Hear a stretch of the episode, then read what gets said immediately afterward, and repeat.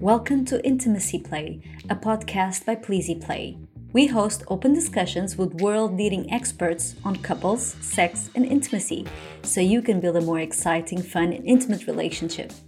I'm your host, Mikaela Silva. Hi, everyone. Good morning or afternoon, uh, whenever you are listening. We have another episode of the podcast and we have an amazing guest with us. Today we have Alice Broster and she is a freelance journalist. Um, so Alice writes about health, tech, sex, dating, and books for uh, very interesting news outlets like Bustle, Forbes, Metro, uh, HuffPost, and so many others. And today we also have another guest with us. We have Natalie. So Natalie is actually from our internal team. She's from Pleasy Play, and she uh, she is our community and content manager. So welcome the both of you. Hello, Alice. Hi, thank you. Thank you so much for having me. Hello, Natalie. Hello. Good to be on. So just before we start, I want to say that today's episode is a little different. So today we're going to talk about Valentine's Day. You know, it's that day of the year that everybody thinks it's the only day that you can be or should be romantic. Not at all. And with lockdown and with COVID, it's definitely a very different year. So, we are going to ask Alice for her amazing tips about this day and about relationships uh, in general. And Natalie will also be answering our community's questions um, and also ha- asking Alice to help her out in giving suggestions to what everybody's been asking on our social media. So just to get a kick into this, uh, Alice, can I can ask you how and why you started writing about health, tech, and sex? Sure. Um, I think in our own personal relationships, so with friends, everyone loves talking about relationships. They like talking about who people are dating and where people are at with dating, how they're feeling. Um, and I think we really minimize these conversations as not being important when in reality, I think it's really healthy that we talk about different relationships and also problems in relationships. Um, so really it sparked from a personal interest. I am that nosy friend who kind of likes knowing what my friends are doing.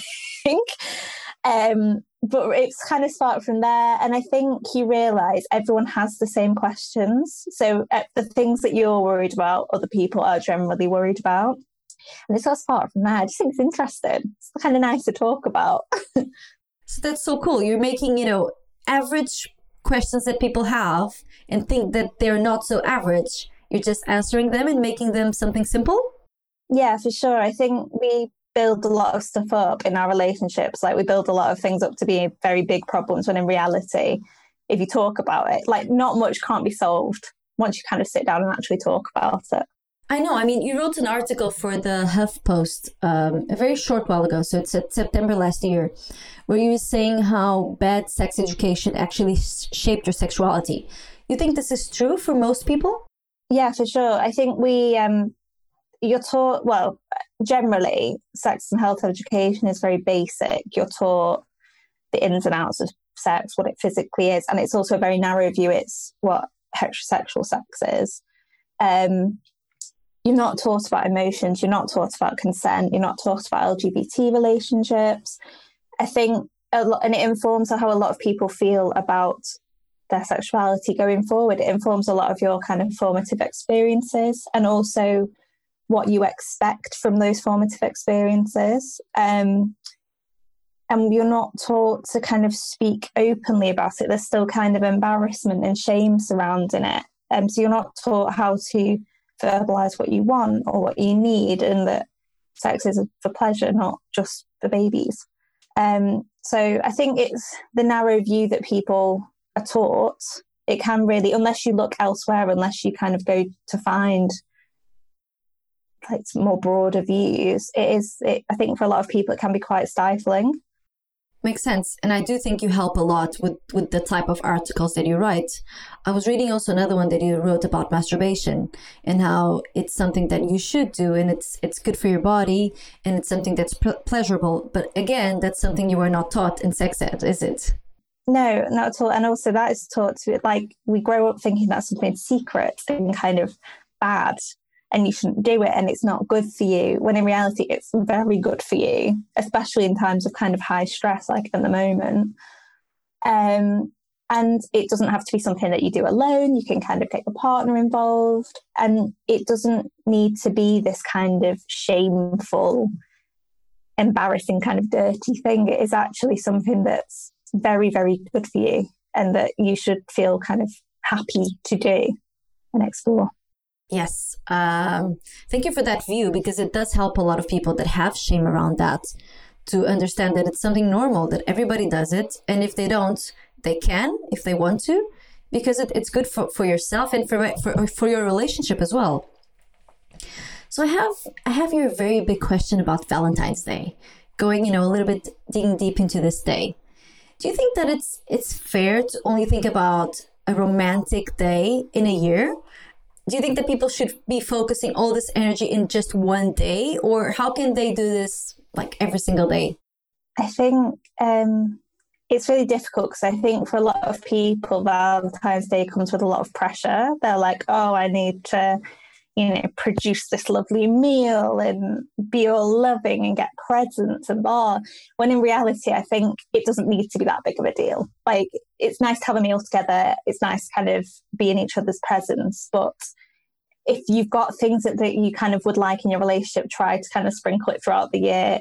It will probably make you happier for longer. Like a nice Valentine's Day is nice, but there are like, you know, it does, you don't have to have like your best sex on Valentine's Day or like, you don't have to use it as an excuse to wear a certain outfit or it, you can do it at any time. Like it doesn't really mean anything.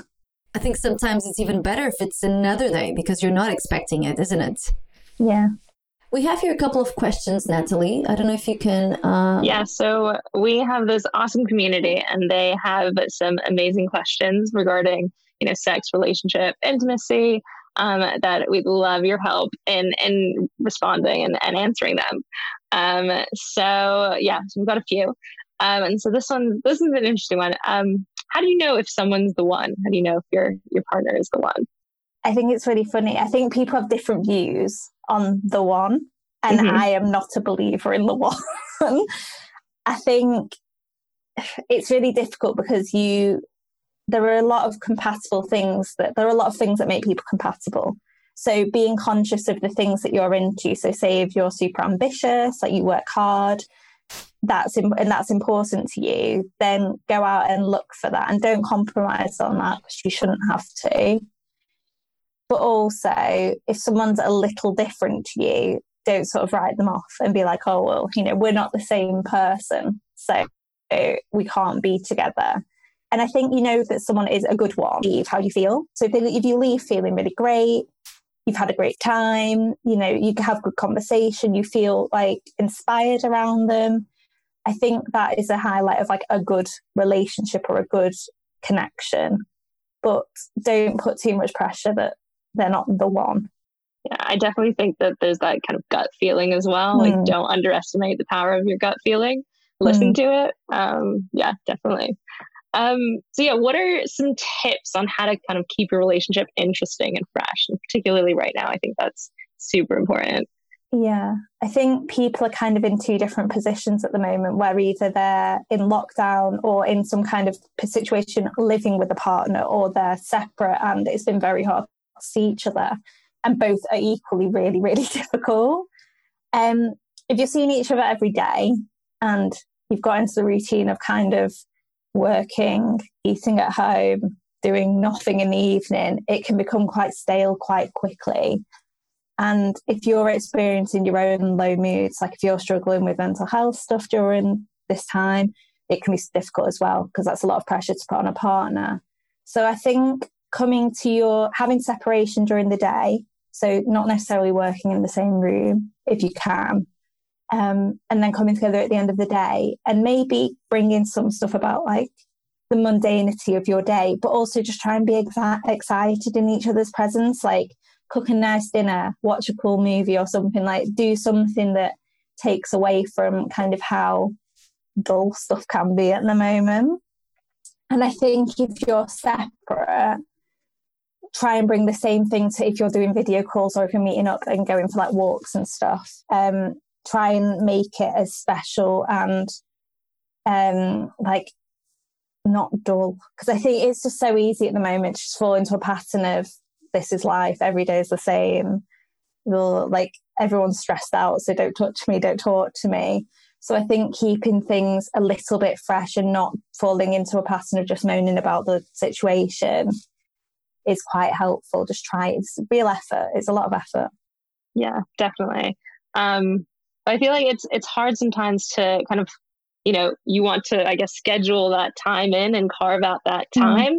Um, but how do you carve out that time and actually, you know, I guess schedule it in, but mm. still make it exciting and spontaneous? Yeah. Um, yeah. It's yeah, I think it's difficult because I think everyone finds it's like spontaneity is exciting, isn't it? So when you're having to like book in a day night, it's like the opposite of spontaneity. Um, but I think maybe getting dressed up, like putting an outfit on that you wouldn't wear around the house, even if you are just staying in the house, and just like putting a bit of makeup on or doing something that makes you feel good in yourself in order to kind of take you out of the situation a little bit.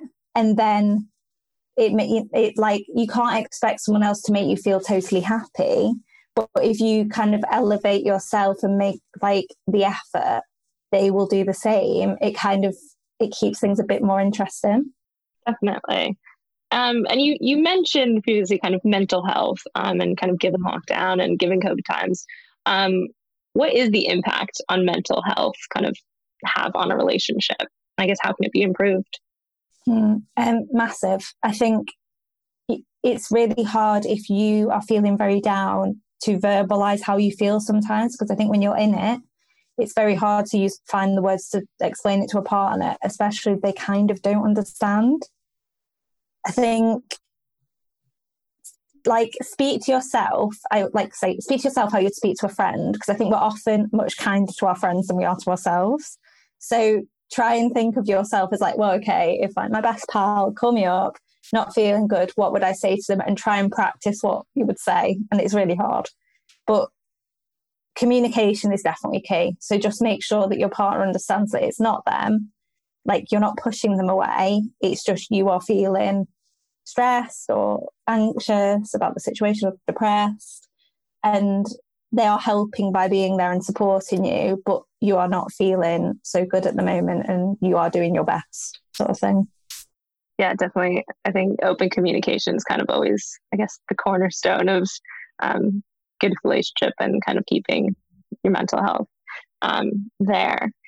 Um, yeah, thanks that. And here's here's a bit of a, a tough one. Um, but somebody is um, in a relationship if someone in a relationship has cheated, is it possible to repair the relationship or regain that trust, do you think?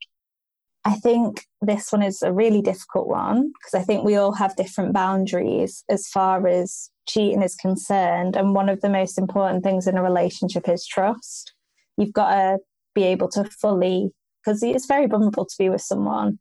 Um, I think you shouldn't minimize how you feel. So give yourself some time you don't have to tell someone like oh yes i'm ready to let you back into my life or i'm ready I, I can't be with you straight away really dwell on how you feel and then say it and even if you think you're going to upset that other person or it's going to make things awkward feel it like when it comes to cheating and things like that it will fester like it will just stay inside every time they're on the phone you'll be like oh who you messaging so it's it's important to say it because otherwise it will you will get very insecure about it. You've had those conversations once you've decided what you want to do. You can't change their behavior. They have to want to do it. So as far as communicating what they need and changing bad habits or whatever, they have to do it. You can't be like, I want you to do it, so you have to. They have to want to still be part of that relationship. And just because they've cheated, it's not a reflection on you. It doesn't necessarily even mean that they don't love you anymore. It's just, it's something that they have done and you deserve to be happy too. So I think it's, like you say, open communication is so key. And also understanding that it isn't you, it's them. Yeah. Yeah, as you say, open relationship, um, open communication is key, and I think you know it takes work to to maintain a relationship, and um, to kind of build that. Yeah. Um, and here's another one. Um, a person in our community has got in touch saying that their boyfriend's drug addiction has made their relationship toxic. Do you have any advice mm-hmm. on kind of how to handle a situation like this? Yeah. Um, I think this one's a really difficult one. And I think if you are going through that situation, it can be really helpful to get in touch with someone like a counselor or a therapist who's has a specialism in that subject because they will absolutely be able to guide you. But I don't think dating someone who has either a history of substance abuse or is recovering from substance abuse, I don't think that's necessarily a bad thing at all. But I do think that if that's starting to encroach on your relationship and you no longer feel like an equal participant in your relationship, I do think that you, like I say, you deserve to be happy. And if it's a boundary, then maybe you need to articulate it in a way that they know that it's not judgmental and that you do love and support them regardless, but that they're hurting you and you this you can only go so far. You, you can't live miserably in order to kind of try and keep the peace. Um, but like I said, there are so many awesome um, sort of relationship and also substance abuse charities and therapists out there that um, like absolutely specialize in this area. And I do think it's a really difficult one. Yeah, Natalie, definitely. We're yes. having some really tough questions for Alice. So people are really digging, digging deep. They are digging deep. Yes, I told you you have a great community. Um, but we will a little bit lighter on a lighter note. Um, uh, we also have a question. Um, and what do you do if you have flatmates around constantly? How can you carve out the time for your relationship and, you know, spend time with your partner? Kind of there's all these people around constantly. So here's a lighter one for you. yeah. I think so many people identify with this. Um, I definitely do. Um, over the last few months, like everyone has got to know their flatmates much better and not necessarily for the better. um, just everybody is around all the time, and that's fine. And it's nice to do things as a house as a whole, because obviously that is important at the moment if you can get that personal interaction. But also, I think like sort of organizing date nights where it's just you and your partner, where even if you just sit and eat food and watch a film, but it's just the two of you, is so important because I think you can like it's very easy to feel like friends unless in, if you don't have that time together. If you're constantly around other people, it can become very easy to just be like, oh well, we've lost the spark or we've not really connected. We might have been sleeping in the same bed every night, but I don't feel like I've really spoken to you for like two weeks. Um, and also speaking to your flatmates about it because I think if they're reasonable, if they're at all reasonable, they'll understand that you will hang out with them, at, you know, on three days, three nights a week. But you know, the rest of the time you do need that time just to be together, and they should understand that. They might be a bit funny about it, but they should understand. yeah. On that, on that regard, can, can yeah. I ask a question? So this is this is actually something that just sparked my. Um, I remember the thing that I talked to a friend. So mm. she's she's Portuguese and she went to the UK and just talking, you know, about about roommates and uh, how to have it spicy and how to make it spicy, you know, with other people around. Uh, quotes here she was she was telling me how uh you know the the, the rooms were had very thin walls when she was in the UK mm. when she was she was living with some people and people just look at her weirdly when her boyfriend was around uh, because apparently they were hearing a little bit more than it, than they asked for and she was just talking to me saying, you know, in Portugal, if this would have happened, people would just look at me and say, yeah, you had a good night. But in the UK, it really wasn't well perceived. Can, can we talk about this? Is, is this really how people, you know, in generally, in general, obviously, but is, is this like something bad, uh, badly perceived in the UK? I think it's really difficult because I know I know personally where I live that if anyone hears anything, it's kind of made a bit of a joke of. But there are a few people I live with who are just like, "Oh gosh, like, how dare you?" And it's kind of like, mm, well, you know, like it happens. Like good for them, sort of thing. Um, and I do think that people need to understand, like, you know, they deserve to live in the house as much as you do. And it's like sort of a respect thing. So don't be over the top or sort of too much, but also you shouldn't feel self conscious in your own house. Like, you do you, sort of thing. I, I, just thought it was so funny, you know, the way that she was uh, talking about that, saying, you know, if I hear something, I just think it's sexy. And they were just looking at me weirdly. so it, it, was just such a funny conversation. Um, sorry about that, Natalie. Carry on. No, no, it's fine. Um, is actually it made me think of there's a new trend um, on you know social media of sending dirty texts to your partner while they're like mm. surrounded by their family or like lots of friends and to see like filming their reaction um honestly it's great to like watch you know it's so funny um but that's also another idea for you if uh, you want to spice things up when you have flatmates yeah. around or family. So, Natalie, tell me you have a friend that has done this and that they have tell, told you about that experience. I'm sure I do have a friend, but um, yeah, um, not one that I'm going to share right now. but uh, yeah, but kind of going the other extreme, if you know you have nobody around, and if you're doing mm-hmm. a long distance relationship, how do you nurture that? How do you yeah, keep that going kind of through lockdown? Mm. Um, I think planning dates is still important, even if you can't be in the same room. I think if just having a consistent, like every Friday, we will have dinner together on Zoom and we'll push through it. Like it's not going to be ideal, but we'll do it. And I think also like really embracing um, sort of um, like tech intimacy, so sexting or pictures or videos or whatever you're comfortable with. And I do think with that, you need to have conversations about like how far you'll go. Um, the trust needs to be there 100%. You need to feel comfortable. Um, but it's definitely a way to kind of keep things going um, before you can kind of be together. And it does still show that you're both still thinking about each other I mean, wanting each other doesn't go away despite not being together. So it's kind of a way to kind of keep things ticking over and kind of feeling sexy in yourself too, because I think that can really go away if you are not together. Um, and it's important that you still feel that way. Definitely. Alice, because this is a Valentine's special episode, mm-hmm. can you give us a hint on what you have planned for Valentine's Day? Well, uh, it's my boyfriend's birthday the day before. So we're going to do something for that. And then usually I'm very much uh, get takeout food, watch a movie, um, that kind of thing.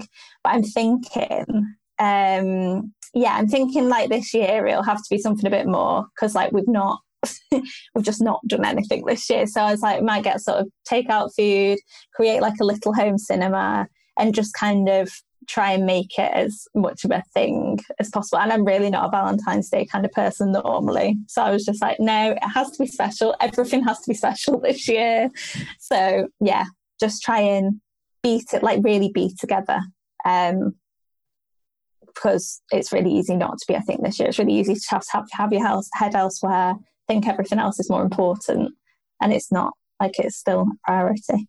So it's not really about what you're going to do, but about being intimate and and just to clarify when i'm talking about intimacy this is for everybody to hear i'm not talking about sex i'm talking about communicating being mm. together and having that close relationship at that moment so is, is that what valentine's valentine's day at least this year is for you being intimate? Yeah for sure. It's sort of uh, very much about like you know not being on your phone or thinking about other stuff or think like doing work emails or whatever just sort of enjoying each other's company and doing something like that's a little bit of a treat or whatever, getting food or watching a movie or whatever, and just, yeah, enjoying each other's time, I think, because I think it's been very easy this year to get carried away with things, whereas um, it's nice just to be together and be, yeah, be intimate and just enjoy each other. Those, I guess, who who can't, again, kind of the long distance. Do you have any, I guess, tips for um, how to yeah have a good you know Valentine's Day um, away from each other. Mm. I think if you can meet up at all, even if you can go sort of a socially distanced walk or anything, I think that is a really good thing. You know, going for a walk, getting a takeout coffee, and sort of trying to be together like that, and then going back and even making the same meal in your respective houses and then eating it together. So it's kind of, you know, give you light candles and stuff, even if it's just yourself. It might feel a bit silly, but I think it gives you more of a sense of being together, even if there's a screen in front of you. just like even like you can discuss the meal because you are both eating the same thing. And just it gives a sense of occasion. Whereas you know it's very easy to kind of just be like oh we can't be together so we'll ignore it. We'll let it pass. And look that's it. Whereas you know at least it like marks something. And it will be something you can look back on in you know years come and be like oh my gosh do you remember that valentine's day that we sat on a video call and ate i like that tip it's really cool yeah there's definitely ways I think of having virtual fun. Um, mm. Not only just eating, but I mean, yeah, there's video sex, there's phone sex, mm. um, sexting. Yeah. And Natalie, tell you, us more. I mean, no, Alice, do you have any tips on on you know sexting? And you mentioned this before as well.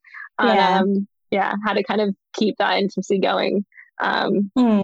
I think like I think the uniquely like good thing about that is you can have conversations beforehand and be like, oh, like, this is what I'm into. Like, da, da, da. you can speak very freely because you're not necessarily in opposite someone with them looking straight at you and you're like, no, too shy. Whereas in that space, you can be more like, oh, I'd like to explore this, or oh, I got new underwear, here it is, sort of thing. And kind of it, it's a way to kind of, it feels special. It does, it feels different. I think it's not the same as being with someone but it is a way for you to kind of express yourself and be intimate with someone when you can't when you can't be together and also it's a way of like introducing things that when you can be together you can be like oh do you remember when we spoke about that maybe we could actually do that um, and it's kind of a safer like safe space of introducing different things like different thing positions or toys or stuff like that it's just a good way to introduce things definitely a good way of, of keeping things kind of fresh and, and mm-hmm. spontaneous mm. as well. Um, yeah. Um, are there any kind of go to Valentine Day gifts that you think kind of everyone could appreciate or, um, yeah? I think, um, depending on the person, because obviously everybody knows their partner uniquely, I think things that are generally kind of self carey, like, like chocolate or nice like food items is always good, or wine and stuff like that if they drink. Um, and I think like underwear is always a good option. I think as long as you kind of know sizes and whatnot, I think that's always kind of a safe bet. And it's always it's also a way of being like I am. I think about you like that. Like I'd want to see you in that. It's kind of a good um intro to stuff like that. And then like I always love some flowers. Flowers are always nice. like a safe option. But um, I think speaking like speaking of this year, it's good to think about what your partner would really want and treating them in that way because it's like I I'm still thinking of you. I do still want to be close to you. Um, toys are a good option and just be like, oh, I like want to keep things exciting. And also giving them as a gift, it feels a bit like, oh, we share this. Like this is something for both of us, sort of thing. Um, which is always good Yeah, love that. Um, definitely great when you can kind of both get some enjoyment from it. Mm. Um, yeah. Uh, so we've got a last question, and I actually think this one's probably from Mikaela. Um, we've got a user saying that they want to purchase the the Pleasy box as a gift for their partner on Valentine's, but they're not sure what to expect. Um, can you tell them a little more about what they could expect? Yes. So first of all, like like Alice was saying, I think purchasing something that that is like a sex toy. With so our Pleasy box has sex toys. We have uh, three to four items, very good quality, and they're to be used in partnered sex. Well, some of the toys are for, for solo use, but you can definitely ask your partner to give you a, hand, a hand uh, literally, and um, or not. But the thing is, what we have with the Pleasy box is we help couples to you know try new things, like like Alice was saying, and to spice up the relationship in a joint venture. Not sure this is the right wording but yeah in a joint way. So what what people can expect with the box is full of toys and we explain through our apps we have our app already available on iOS. Uh, they can see how to best use the toys, and we've got very hot tips uh, and challenges. So a challenge, for example, could be tonight do a massage or try this position with this sex toy. So it's very, very uh, different for each person because the box and the app are personalized. But please do reach out to us if you want to know a little bit more about the box and about the experience. We're happy to answer in our social media, email, and everything else. Um, Natalie, thank you so much for asking all of these questions and for putting Alice in the spot. Sorry about that, Alice. Yeah, sorry about that. We got deep. It was great. no, they were great questions as well. They were so varied. has a final uh, tip for everybody. This is something that we ask all of our guests, and we always have different answers, and that's something that I love. And Natalie, I would also love to hear your thoughts on that, on this too. So, how do you keep your relationship open, exciting, and intimate? I know these are three very different things, but is there a way for us to do this uh, and make our relationships even better?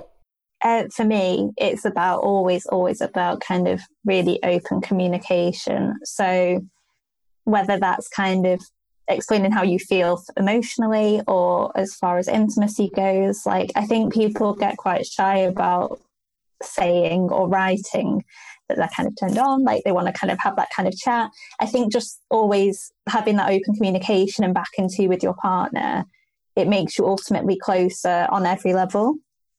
Um, so that's really like very important to me anyway. Yeah, I would I mean I totally agree with that. I think being open and, and being able to be honest with your partner is super key. And if you can't, then um, that definitely needs some working on. I think in terms of keeping things exciting, um, kind of just always trying something new, kind of as you say, like mm. um, whether that's a meal, whether that's going to a different place, taking a different walk. Um, obviously, pre COVID times, you know, going somewhere new and traveling. Um, but yeah, um, an adventure either way. Well, this was an amazing episode. I think Alice has given us such a great feedback. By the way, Alice, where can people search for you if they want to know more about uh, sex, relationships, education, and tech? Uh, health, sorry, not education. Absolutely. Um, I'm on Twitter. It's just Alice Broster One, um, and I write mostly for kind of Bustle and Forbes. So if you just search Alice Broster Forbes, um, you'll get me. But yeah, Amazing. Thank you so much. Also, Natalie, she is our star in managing our community. So give a shout to Natalie in our community. Talk to her whenever you need. She's here to help you as well navigate your relationships and try new things. And if you have any questions at all, feel free to, to come ask. Have a great day, guys. Thank you. Bye. And that was Intimacy Play. We hope you enjoyed it. To find out more about Pleasy and how we can take your relationship to the next level, visit pleasyplay.com. Then also make sure to search for Intimacy Play in Apple Podcasts, Spotify, or Google Podcasts, or anywhere else podcasts are found, and click subscribe so you don't miss any future episodes. On behalf of the team here at Pleasy, thank you for listening.